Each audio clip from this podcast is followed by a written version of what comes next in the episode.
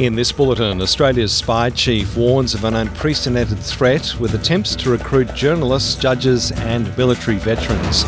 Wild weather over large parts of Australia's southeast, and two NRL players plead not guilty over an alleged fight outside a Canberra nightclub. With the latest SBS news, I'm Greg Dyett. Australia's top intelligence official says a small but concerning number of former defence insiders are putting cash before country. Australian Security Intelligence Organisation boss Mike Burgess revealed in his latest annual threat assessment that his agency had been tracking veterans willing to sell their military training and expertise to foreign governments for several years. He warns foreign agents have attempted to recruit senior Australian journalists and potentially members of the judiciary. The issue came to public attention recently with media reports that Western pilots had been approached by China to train its military. Mr. Burgess says Australia won't tolerate any foreign espionage. Based on what ASIO is seeing, more Australians are being targeted for espionage and foreign interference than at any time in Australia's history. More hostile foreign intelligence services, more spies, more targeting, more harm, more ASIO investigations, more ASIO disruptions.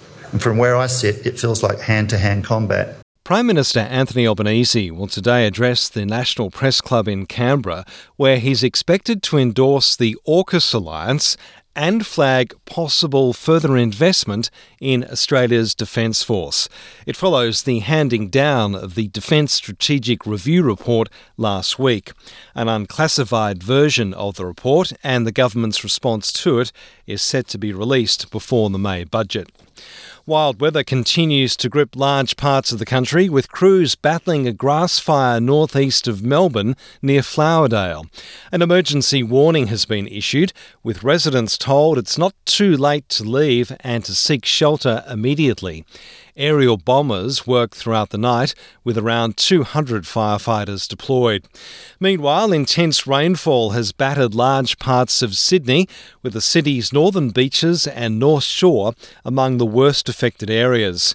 And South Australia is in the midst of a heat wave with a statewide code red issued, which helps provide emergency accommodation for those sleeping rough in the state. Adelaide is expecting temperatures in the high 30s over the next three days. As World Pride is celebrated globally, there are growing calls for more support for Ukraine's LGBTIQ community, with claims of human rights abuses during 12 months of war. An Australian advocacy group called Forcibly Displaced People Network is helping to fund evacuations from Ukraine and provide food and medication to others still there. Co founder Renee Dixon alleges many human rights abuses against members of Kherson's LGBTI plus community under Russian occupation. Russian soldiers took them in uh, their torture rooms they created the fake date and tried to find more LGBTQ people. Transgender people wasn't able even to go outside on the street and buy food for themselves because it was too dangerous. We know that some lesbians were unfortunately raped Australia is sending a band to Eurovision for the first time to represent the nation on the world stage at the song contest being held in Liverpool this year.